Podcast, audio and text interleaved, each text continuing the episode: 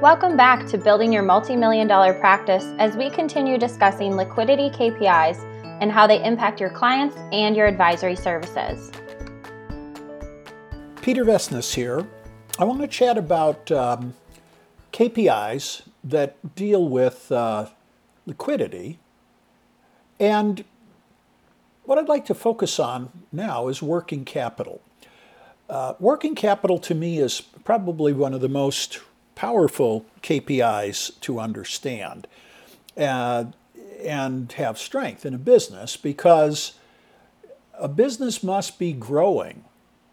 It can't remain static because if it's static, it's dying. And growth requires working capital. So, what is really the definition of working capital?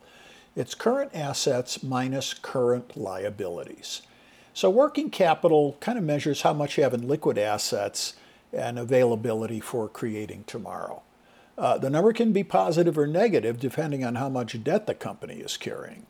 But in general, companies that have a lot of working capital are going to have a much easier time being successful because they can manage the risk of growth.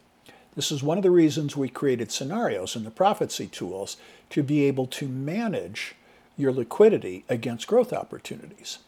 Now, companies with negative working capital may lack the funds necessary for growth, or they might need an infusion of capital from investment, from investors or shareholders.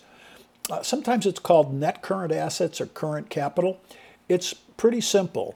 I take the current assets and I subtract the current liabilities.